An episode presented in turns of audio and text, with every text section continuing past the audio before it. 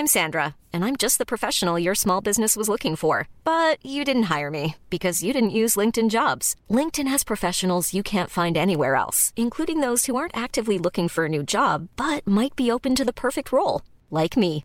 In a given month, over seventy percent of LinkedIn users don't visit other leading job sites. So if you're not looking on LinkedIn, you'll miss out on great candidates like Sandra. Start hiring professionals like a professional. Post your free job on linkedin dot com slash people today. There's never been a faster or easier way to start your weight loss journey than with PlushCare.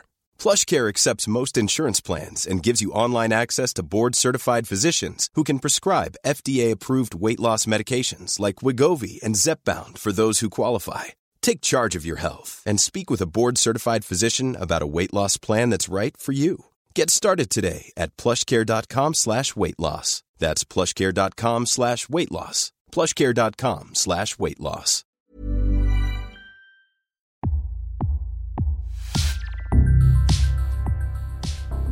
Welcome to Previously On, a podcast series created to help you through some of the most complex yet brilliant television ever made. Peaky Blinders, Season one.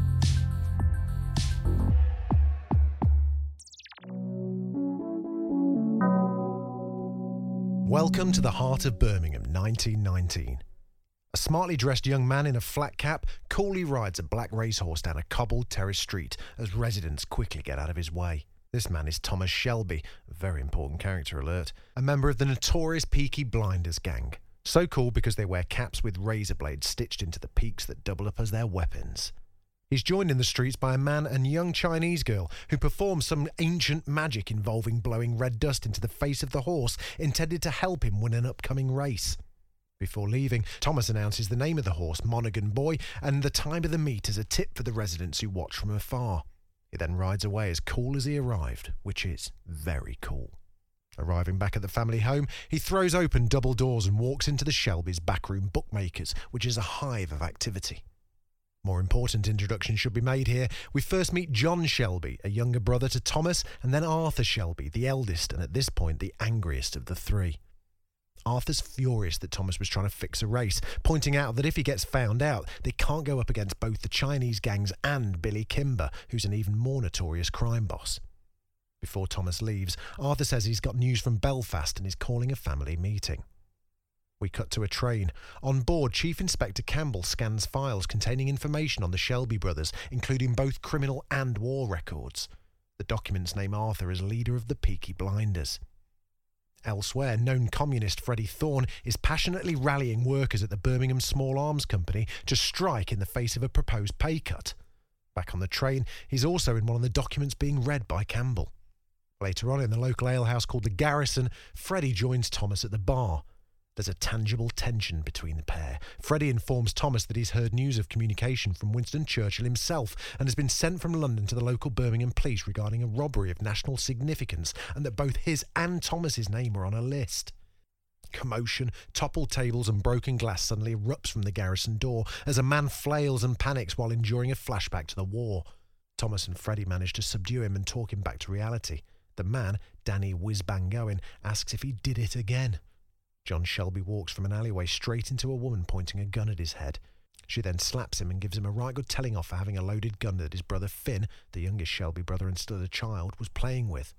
This force of nature is Polly Gray, the Shelby boy's auntie and an integral part of the Blinders. Later, at the meeting, all the family are present, including Ada Shelby, the only sister to the boys. Arthur instructs everyone that a policeman in Belfast was seen recruiting men to come to Birmingham and clean the city of its criminal element. Meanwhile, Campbell arrives. Polly meets Thomas in an empty church and asks what he's hiding. He tells her he asked his men to steal some bikes, but that the men accidentally picked up the wrong crate and inside was a huge cache of guns and ammunition. Polly hits him for being so stupid, telling him he'll hang if he gets caught selling them, and then demands he dumps them somewhere the police will find them. Thomas agrees. Ada meets her boyfriend Freddie in secret. A young Irish woman walks into the Garrison looking for a bar job. The landlord, Harry, informs her that's not a good idea as she's too pretty for the men they get in there. She begins to clean up, singing beautifully as she does so, and Grace Burgess lands the job from a dumbstruck Harry. Campbell briefs the Birmingham police force on just what a serious man he is and what a disgrace the city is. He declares he's going to clean the place up and is joined by a group of equally serious-looking Irishmen to aid him. Arthur's in the cinema with a couple of women when he's dragged out by the police. Back at the station, he gets savagely beaten.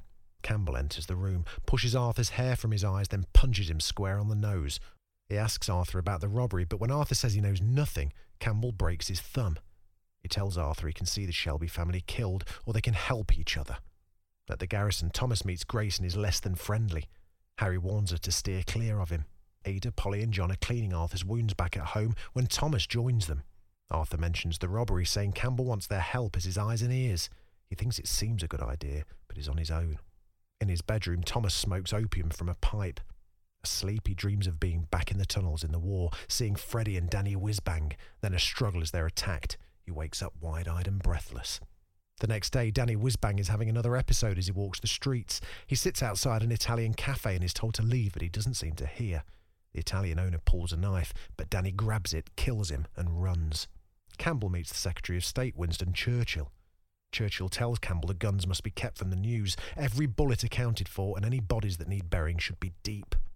The guns in question are being loaded onto a barge at Charlie Strong's yard, ready for dumping, when Thomas tells Charlie he's changed his mind and's got an alternative plan, which is to ship the guns to a nearby lockup used for cigarettes. Charlie thinks he's playing with fire, but Thomas is adamant. At an art gallery, Campbell meets Grace and we learn she's an undercover agent working for the police. She tells him it's Thomas, not Arthur, who runs the blinders. She also says she believes the I R A have the guns, not the Shelbys or the communists. At the canal, two members of the Italians stand on the opposite bank from Thomas and Danny Whizz-Bang. Thomas tells Danny to save him from the brutality of the Italians. He said he'll carry out Danny's execution himself because of the murder at the cafe. Danny asks Thomas to look out for his family, and as a canal barge slowly passes, Thomas raises a gun and pulls the trigger. Danny's body falls upon the barge and slowly drifts away. Arthur enters Thomas's office angry again, this time because the horse, Monaghan Boy, won. Thomas appeases him by explaining the plan to have the horse win another race using the magic dust trick, to have more and more betting on the magic horse before it then loses the race and they clean up.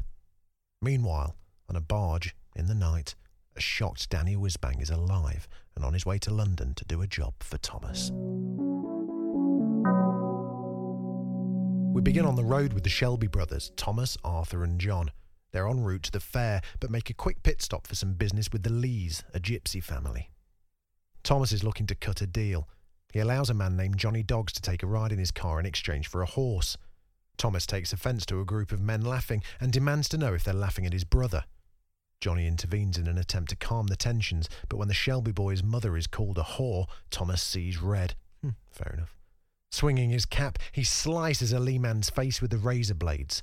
Arthur and John join the fray, caps in hand, as they begin to cut through the Lees with blade and fist. Back in Birmingham, Inspector Campbell and a group of mounted police brutally storm the homes of residents in a terraced street. Ada and Fred are warned about the imminent interruption and scarper over a wall at the rear of Freddy's house. However, in Freddy's bedroom, the police find a prescription made out to Ada. Freddy secures Ada with a neighbour and tells her he'll have to leave town for a while. Polly's at church when Campbell joins her. She lights candles, telling him they're for the boys from the garrison who lost their lives fighting in France, then jabs at the inspector when stating she hears he didn't make it to France. Campbell brings his natural menace to the fore and pushes Polly back, but she kisses him and throws him off guard. He opens a side door and tells the entering police to turn the church upside down as they search for the stolen guns. Before leaving, he lets on that he knows Thomas is the boss of the Peaky Blinders. The boys arrive back from the fair and are told the police have spread a rumour that the blinders left town so the raids could take place. Thomas also hears that a number of pubs that pay for protection have been turned over. When alone, Polly questions Thomas about the guns and tells him Campbell wants to meet. Thomas says he must first strike back at the inspector. A huge bonfire is lit in the centre of the street as pictures of the king are burned and a local reporter called to cover the event. Thomas tells the reporter that it's not the people, but the police who are disloyal to the king, and the residents don't want their king to see the things that are being done to them. He informs the reporter the new coppers from Belfast are breaking into homes, attacking women, and the fire is to raise the alarm. At his desk at midnight, Campbell receives an unexpected call from Winston Churchill, furious about the fire. He demands Campbell gets results in the hunt for the stolen guns. The next morning, Polly realises Ada's pregnant. After getting the news confirmed, Ada tells Polly the father has gone away, but he'll return. At Charlie's yard, Thomas is given a bullet with his name scratched into it, a declaration of war passed on by the Lee clan. As Thomas walks his new horse through the streets, he's approached by Grace. She asks him for permission to sing at the garrison one night a week. He offers her the chance to earn some extra money by accompanying him to the Cheltenham races. In the Shelby's home, bets are pouring in for Monaghan Boy, the magic horse. Polly informs Thomas of Ada's situation. He finds her at the cinema and demands to know the father's name. She refuses, so he cuts the film short and kicks everyone out. Ada admits the baby's dad is Freddie Thorne. Back at the Shelby's, Polly is fuming that Thomas fixed a horse race without the go-ahead from notorious gangster Billy Kimber. She then hands him a letter from Ada for Freddie and suggests giving him a chance. Thomas refuses, demanding Polly tell Ada Freddie has gone to America. Polly tries to talk Ada into getting rid of the baby and hands her the card of a woman in Cardiff who'll carry out the abortion. Thomas and Inspector Campbell meet at a very swanky hotel to talk. Campbell presents Thomas with Ada's prescription found in Freddie's bedroom, telling him Freddie is at the top of his hit list.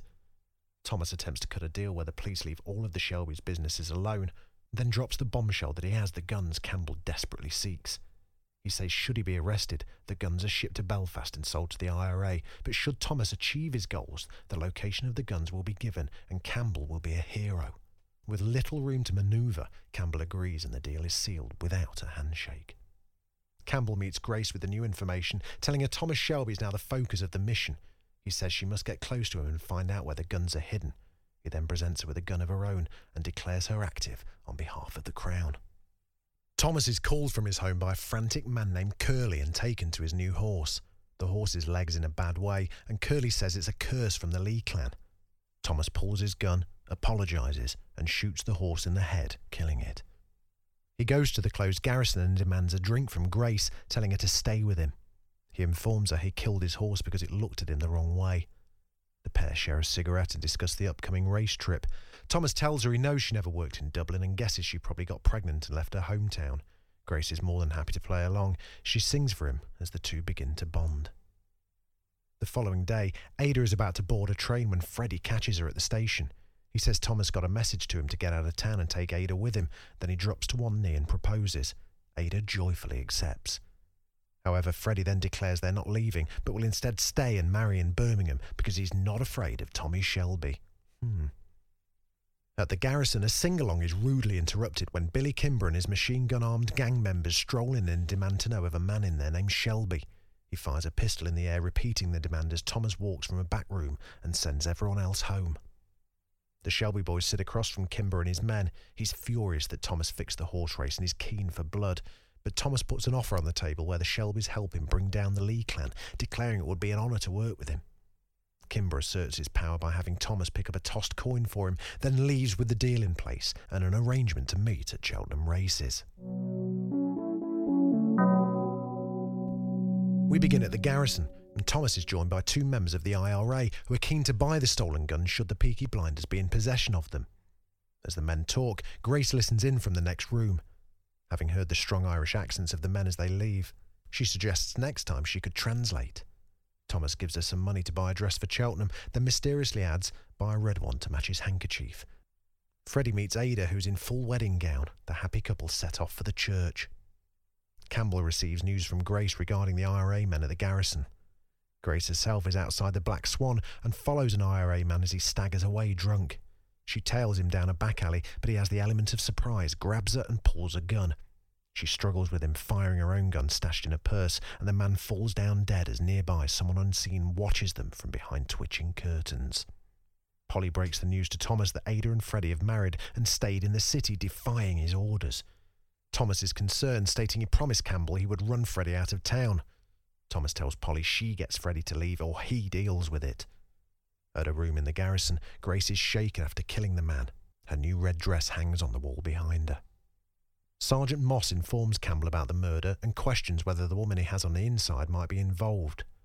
Polly meets Freddie to offer him two hundred pounds if he leaves for New York. She tells him he can't handle Thomas. However, Freddie asks to sleep on the offer. Grace meets with Campbell at the art museum. He's unhappy over the death of the I R A man and threatens to pull her from the case. Grace states she's doing her job and Cheltenham races is just around the corner. Thomas and Billy Kimber cross paths once again at the tailor's. Thomas breaks the news to Kimber that the Lee family are planning on hitting Cheltenham and robbing his bookies. Kimber's seemingly unfazed by the news, and as Thomas leaves, he's told to bring the pretty barmaid to the races with him. A short time later, John makes Thomas aware that Arthur is struggling with post-war depression. Thomas finds his brother in the church, where he's feeling out of the loop with family matters after Ada's marriage and the theft of the guns. He demands Tommy tells him about the guns. Tommy explains they had some luck as the weapons landed in their lap. As a big gesture and surprise, Thomas leads Arthur to the garrison and informs him that the pub is now his and they'll use it as a legitimate business to move money around. Outside, Thomas is stopped by Sergeant Moss asking for answers over Freddie's return. He says either Thomas deliver Freddie to them or they take Ada in as an accomplice and she gets prison time. Ada runs down the street and enters the garrison looking for Freddie. Her husband, however, is elsewhere with a gun held to Thomas's head. He gives the two hundred pounds back and then asks about the stolen guns. In a moment of lost concentration, Thomas knocks the guns away and pulls his own, leaving the two men in a standoff. Thomas accuses him of getting Ada pregnant because she's a Shelby and will help his cause, but Freddie says he loves her and has done since he was a child. Thomas states the marriage will not stand and leaves. Back home, Thomas informs Polly of the situation with Freddie, Ada and the coppers' threats. As he sleeps, Thomas again flashes back to the tunnels in the war. He, Freddie and Danny Whizz-Bang are together.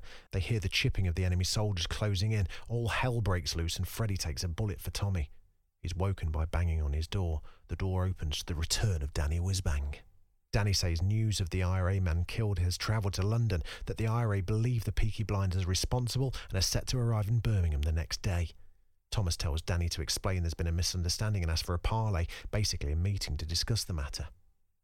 The next morning, Thomas and Grace hit the road for Cheltenham races. Charlie warns him he needs men if he wants to return alive, but Thomas informs him it'll be just him and Grace. Elsewhere, however, the rest of the Peaky Blinders gang tool up and make their own way to the races with a plan to hit the Lee family. A little toying with the truth grants Thomas and Grace access to the V I P section of Cheltenham races, where, as luck would have it, Billy Kimber is also present. Kimber watches as Thomas and Grace dance, taking particular interest in Grace. As a member of the Lee family robs a bookie in the gents, he's suddenly grabbed by John and savagely beaten, including some rather creative razor blade work. Arthur warns him that the Peaky Blinders are in charge now. Later, Arthur drops the money taken from the Lee family to Thomas. Thomas then plants it on the table of Kimber, declaring it rescued from the Lees and asks him to contract the future protection to the Blinders in return for five percent of the take and three legal betting pitches at every race north of the River Severn. Kimber suggests Thomas talk to his accountant while he dances with Grace. Kimber informs Thomas he wants an added condition that he gets Grace for two hours. Thomas explains to Grace she's to go ahead to Kimber's while he wraps up business here. She's rightly unhappy, but against her better judgment, goes ahead. At his house, Kimber tries to force himself upon Grace, but is interrupted by Thomas, who bursts in and lies that she has syphilis and is a whore. On the way back to Birmingham, Grace is furious with Thomas, but then questions why he came back to save her. Thomas has no answer. We begin as someone watches the Shelby house from a concealed spot and a young boy sneaks inside. He observes from the shadows as everyone leaves for a meeting at the garrison. A man titled Scudboat is left alone in the house. The young boy opens the front door and a group of armed men from the Lee family walk in. They beat Scudboat and rob the place in retaliation for what happened at Cheltenham. Unaware of the commotion at home, John meets with his brothers and Polly to tell them he's marrying a woman named Lizzie Stark, a well-known local prostitute. His brothers laugh, raising John's anger. He insists they're in love and asks for Tommy's blessing. Before any such blessing is forthcoming, news arrives that the Lees have done over the Shelby house. When they get home, they find the cash is gone and a pair of wire cutters have been left as warning that a wired hand grenade has been planted somewhere. Thomas believes it's meant for him and is planted in his car. When he arrives at the vehicle, he finds his young brother Finn at the wheel and tells him to climb out through the window the same way he got in. However, Finn opens the door and a grenade tumbles out. Acting quickly, Thomas grabs it and launches it away from them. It explodes with a deafening bang, but no casualties. Thomas pays a visit to the Lee family in a bid to reach peace. Speaking to the head of the family, Zilpha, he makes a proposition, explaining he has plans to betray Kimber and he needs the help of the Lee boys. Later, Polly gives Thomas an address that might help him deal with Freddie. Thomas meets Campbell and hands him the address of a Stanley Chapman in place of Freddie Thorne, insisting he's a bigger fish than Thorne and currently holds two hundred pounds given to the Communist Party by the Russian government. In exchange for the address, Thomas requests his sister and Freddie are allowed to leave Birmingham. Before leaving, Campbell states Churchill is getting impatient and should the guns not materialise soon, he'll likely be fired, and if that happened, he would rain down his fury upon the Shelbys, putting them all in the ground except for young Finn, who would be dumped in prison for men who have a taste for young boys. Thomas points his gun at Campbell's back as he leaves, but doesn't shoot. Campbell's officers arrest Chapman and recover the two hundred pounds. With Chapman in custody, Campbell reveals to Sergeant Moss that he will hopefully give up where Freddie is hiding, declaring his word to Thomas was meaningless and his campaign against the Shelbys has now become personal. He is a very serious man. Whilst visiting his mother's grave, Freddie is met by Polly. She warns him of Chapman's arrest and the deal Tommy made with Campbell. He tells her that Chapman doesn't know Freddie's address and so will be beaten for nothing until he dies, then declares he will not be leaving Birmingham unless it's in a wooden box, which on current form isn't exactly out of the question. Cue the dead body of Stanley Chapman hung up and beaten to death at the police station on Campbell's command. Kimber is in Shelby territory to meet Thomas. He is shown the backroom bookies and hands the family the papers to their first legal betting pitch, a cause for great celebration in the Shelby home. At the Garrison, Grace assists Arthur with the books and finds out that the Shelbys store contraband near petrol boat moorings at junctions. Campbell and his officers raid moorings along the waterways, but only uncover cigarettes and whiskey. Thomas pulls Grace about the question she's been asking Arthur. He leads her to church to talk. Once there, Thomas tells Grace he wants her to work for him as his assistant at the big race meetings and keep his books for him. However, he then declares that she's a liar, noting that she isn't a Catholic after all. She walked in without making the sign of the cross. He points out this is the second time she's lied to him, but he isn't concerned. He then kisses her. In the street, Thomas stops to offer John's fiancée Lizzie a lift. He asks her why she hasn't told John she's been serving him as a prostitute for the last couple of years. He offers her money as a farewell and for one last time together. When she accepts, Thomas tells her to keep the money and get out of the car, declaring he'll tell John what's just happened and the decision over her will be John's to make. Back at the art gallery, Campbell and Grace catch up again. He tells her they left the stolen contraband in place to keep her safe. She announces she's now Thomas's secretary and bookkeeper. Campbell warns her to remember who she's dealing with in Thomas, a vicious man. Grace is angered to be warned after her good work and walks away. Thomas breaks the news to John about Lizzie. Grace is given her first job by Thomas. She is to take an invitation to Ada at a bathhouse she regularly visits, offering a truce. Grace mentions she has a phone installed on the premises. John's broken into Tommy's room and is trying to smoke his opium pipe. He then tells Thomas he spoke to Lizzie and found out she's been servicing a couple of other regulars too. The following day, the Shelby gang meet as they head to settle things with the Lees. However, when they arrive, John is informed they're not to fight, but instead, he is to get married to a Lee girl. Thomas explains the marriage unites the families in peace, and John begrudgingly agrees to the wedding. His worry quickly turns to joy when he's met by a young, pretty member of the Lee family called Esme. Ada attends the wedding too on the back of the invitation and truce. Freddie, though, stays well away. The night erupts into a raucous drinking, dancing and scrapping. Typical wedding then. As Ada dances and then drunkenly rips into her family, her waters break. She gives birth to a boy and Freddie is given permission to come and see his wife by Thomas. Grace hears that Freddie is going to be attending the birth and nips to the newfangled phone to call Campbell and inform him of Freddie's presence. Freddie arrives to see Ada and his newborn son, but the tender moment is broken when the police burst in and drag him away. Fuming, Polly enters the garrison, blaming Thomas for the arrest. We begin as Thomas wanders the headstones of a graveyard, stopping at a simple wooden cross bearing the name Daniel Owen. That's Whizz-Bang, by the way. He glances around suspiciously, then continues on. Polly calls on Ada and the baby with some supplies. Ada ignores her knocking. When she returns home, Thomas insists it wasn't him who shot Freddie to the police, but Polly doesn't believe him.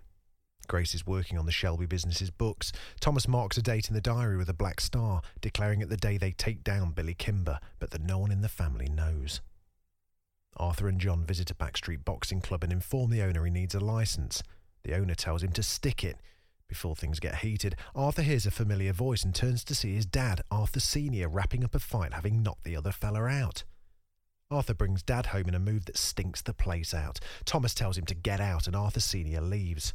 Thomas and Arthur argue, Thomas declaring if Arthur wants to see their dad, he leaves too. At the garrison, Grace has questions about the books, and Arthur, in another foolish move, lets slip that Danny Whizz-Bang is still alive and working for them in London. She later visits the supposed grave of Danny Whizz-Bang.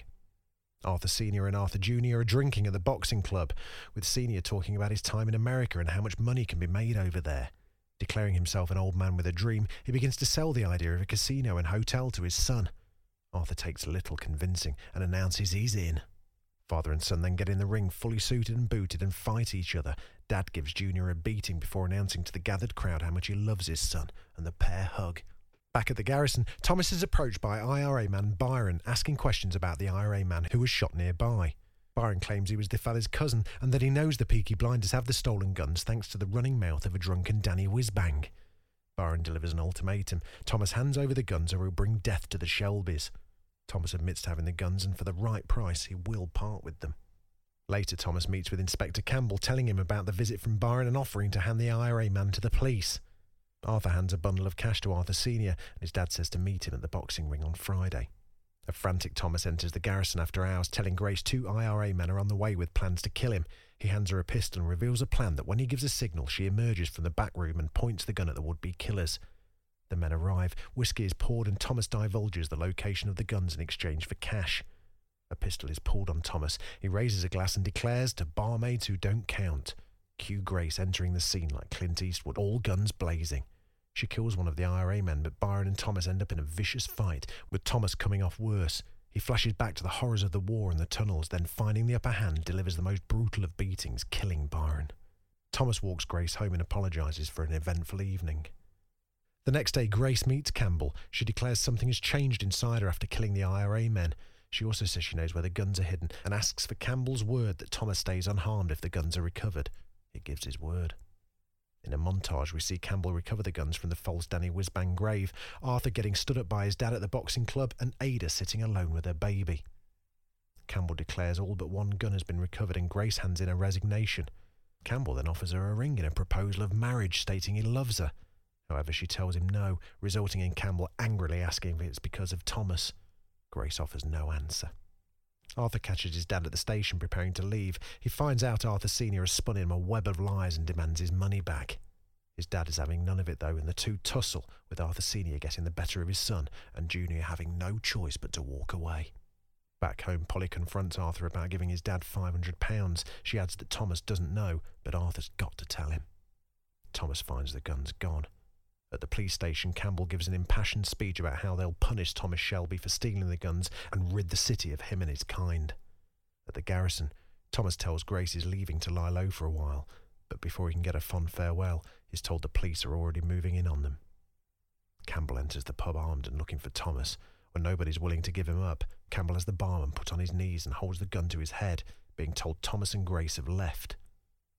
Shaken, Campbell calls the officers off. Outside Grace's home, Campbell sees her and Thomas together at a window and walks away. Back inside, Grace and Thomas have sex. At the boxing club, a distraught Arthur is alone. He fashions a noose and attempts to hang himself, but the rope snaps and he drops to the floor, gasping for breath. Campbell gets a message to Churchill that the guns are recovered, but he still has another matter to clear up before he leaves. Thomas visits Arthur, noticing the bruising from the noose, and tells him he should have used a gun. He then breaks the news that Arthur owns a third of the business along with himself and John, and that they stand to be rich. He adds that he's heard Campbell is leaving town. We close with a shot of business as usual within the Shelby home as Thomas contemplates with a smile his blossoming empire. We begin with Mister Campbell paying a visit to Mister Zhang's brothel. He awkwardly tells Zhang he knows the true nature of the business being run there. Elsewhere, Thomas is doing the rounds, informing the gang that today's the day they take Billy Kimber down. Polly prays they all see the end of the day still breathing. As Campbell enjoys the company of a prostitute at Zhang's brothel, Grace visits the museum expecting to see him there. She's instead met by Sergeant Moss, who places a letter in her hand, calls her a whore, and leaves, the old charmer. The letter from Campbell states that she's committed treason by sleeping with Thomas Shelby and that her father would be disgusted. Back in the brothel, Campbell gets rough with the young prostitute, seemingly ashamed immediately afterwards. Thomas arrives at Zhang's brothel cum laundrette to collect suits and is informed Campbell is there. He ventures behind the scenes to see him. Campbell reveals he's meeting Winston Churchill that very day to be congratulated on retrieving the guns, laughing that Thomas still has no idea how he found them. Thomas suggests he got lucky, to which Campbell drops a pretty big breadcrumb of a hint by informing Thomas he will have his heart broken by the day's end just as his own was. Polly opens up to Ada how she had her own children, Sally and Michael, taken away from her by police. She tells Ada to forgive Thomas and that there's something she should know about today. Cut to Freddie in his cell being told he's to be a free man. Churchill meets with Campbell, stating he's put him forward for the New Year honours list. He asks about Grace and whether she too deserves commendation. Campbell says she does. When asked about the Peaky Blinders, Campbell states trials would be a bad idea and that he's got his own plans for them. At a meeting, Thomas goes through his plan to dethrone Kimber. They will head to Worcester races under the premise of protection for Kimber's men from the Lee clan. Instead, though, the Blinders and the Lees take Kimber's men out. As the meeting comes to a close, Polly opens a door and welcomes Ada and her new baby Carl back into the family fold. Ada forgives Thomas for what happened to Freddie. On the road from the prison, Freddie is sprung by Danny Whizz-Bang, much to his surprise as he thought Danny was dead. At the garrison, Thomas tells Grace she may be at the next family meeting. Uncomfortable, she tries to explain about her betrayal, but is interrupted when word arrives that Billy Kimber's men are en route. A frantic Thomas and Polly realise Grace has betrayed them, as she was the only other person who knew about the plan to hit Kimber. Polly stops Grace in the garrison and informs her they know who she is. Grace pulls a gun, declaring herself an agent of the Crown who will use force if Polly doesn't move. Polly paints a picture of who she believes Grace to be, resulting in Grace offering her a fistfight instead. Polly tells her to pour them both a drink. She lets Grace know that although Thomas may accept her into the family once all this is over, she never will, adding that if she ever sees her again, she'll kill her. On the streets outside, the Peaky Blinders prepare for a showdown. Thomas delivers a heartfelt speech that they defend the garrison despite being outnumbered three to one. At the police station, Sergeant Moss is told by Campbell that all officers nearby be stood down and the approaching vehicles be allowed to pass. Kimber's men stride down the street led by Billy Kimber himself. Thomas leads the Blinders to meet them. Thomas says it doesn't have to be this way, but Kimber is unwavering. Cue Freddie striding out behind the group carrying the last missing machine gun in a bid to even the playing field a tad. The gang raise weapons in a standoff. The tension's broken when Ada pushes baby Carl in his pram between the two groups. She tells everyone present that they'll all have family waiting for them after the bloodshed is over and to think about those people. Standing in no man's land, she declares she and her baby will not move. Kimber surprisingly admits she's right. All these men should not die. It should only be those who have caused this. He pulls a pistol and shoots Thomas, putting a second bullet into Danny Whizz-Bang, who dashed forward to protect his friend. As Kimber offers his men a celebratory smile, Thomas steps forward, raises his pistol and puts a bullet into Kimber's head, killing him. Everyone lowers guns as Thomas declares the one-on-one battle is over. Grace visits Campbell at the police station looking for answers. Campbell admits he told Thomas about her. Back at the garrison, a bullet is pulled from Thomas's shoulder. Everyone stands over the body of Danny Whizz-Bang, raising a toast to him, the man who died twice. Elsewhere, Sergeant Moss breaks the news to Campbell that Kimber has been found dead and that Freddie Thorne had escaped thanks to the Peaky Blinders. He states that as the police were stood down, there would be no witnesses. Campbell remains silent. He later calls Churchill, declaring he's made a decision about his future. Thomas visits Grace's flat. She's still there. Grace tells him she's in love with him but is told there is no chance. She hands him an address in London and tells him to join her there when his business in Birmingham is complete. Later at the garrison, Thomas reveals to Polly that it was easy for the Lee men to take the pictures from Kimber in Worcester as his men were engaged here. He adds that the Shelby brothers limited and now the third biggest legal racetrack operation in the country, only shadowed by Derby Sabini and Alfred Solomons. Hmm, where could this be heading? Thomas pens a letter to Grace revealing he'll give her his decision about their future in three days' time. At the station, Grace is met on the platform by Campbell. He pulls a pistol on her, a gunshot rings out, and we cut to black. Blimey.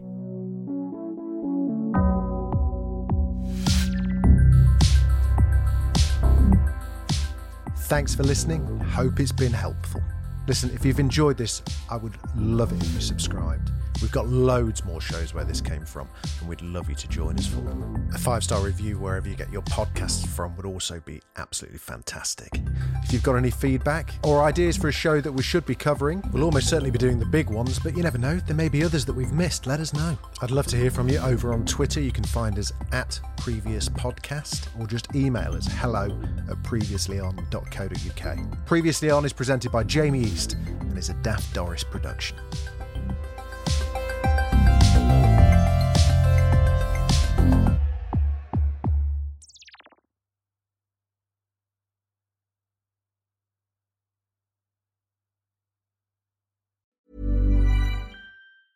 Mom deserves the best, and there's no better place to shop for Mother's Day than Whole Foods Market. They're your destination for unbeatable savings, from premium gifts to show-stopping flowers and irresistible desserts. Start by saving thirty-three percent with Prime on all body care and candles. Then get a fifteen-stem bunch of tulips for just nine ninety-nine each with Prime. Round out Mom's menu with festive rosé, irresistible berry chantilly cake, and more special treats. Come celebrate Mother's Day at Whole Foods Market. Planning for your next trip? Elevate your travel style with Quince. Quince has all the jet-setting essentials you'll want for your next getaway, like European linen, premium luggage options, buttery soft Italian leather bags, and so much more. And it's all priced at fifty to eighty percent less than similar brands. Plus, Quince only works with factories that use safe and ethical manufacturing practices. Pack your bags with high-quality essentials you'll be wearing for vacations to come with Quince. Go to quince.com slash trip for free shipping and three sixty-five day returns. When you make decisions for your company, you look for the no-brainers. And if you have a lot of mailing to do, Stamps dot com is the ultimate no-brainer.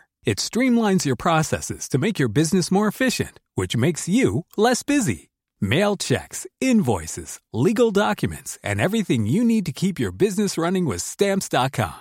Seamlessly connect with every major marketplace and shopping cart. Schedule package pickups and see your cheapest and fastest shipping options from different carriers. With rates up to eighty-nine percent off U S P S and U P S rates. And with the Stamps dot com mobile app, you can take care of mailing and shipping wherever you are. Make the same no-brainer decision as over one million other businesses with Stamps dot com. Sign up with code PROGRAM for a four-week trial, plus free postage and a free digital scale. No long-term commitments or contracts.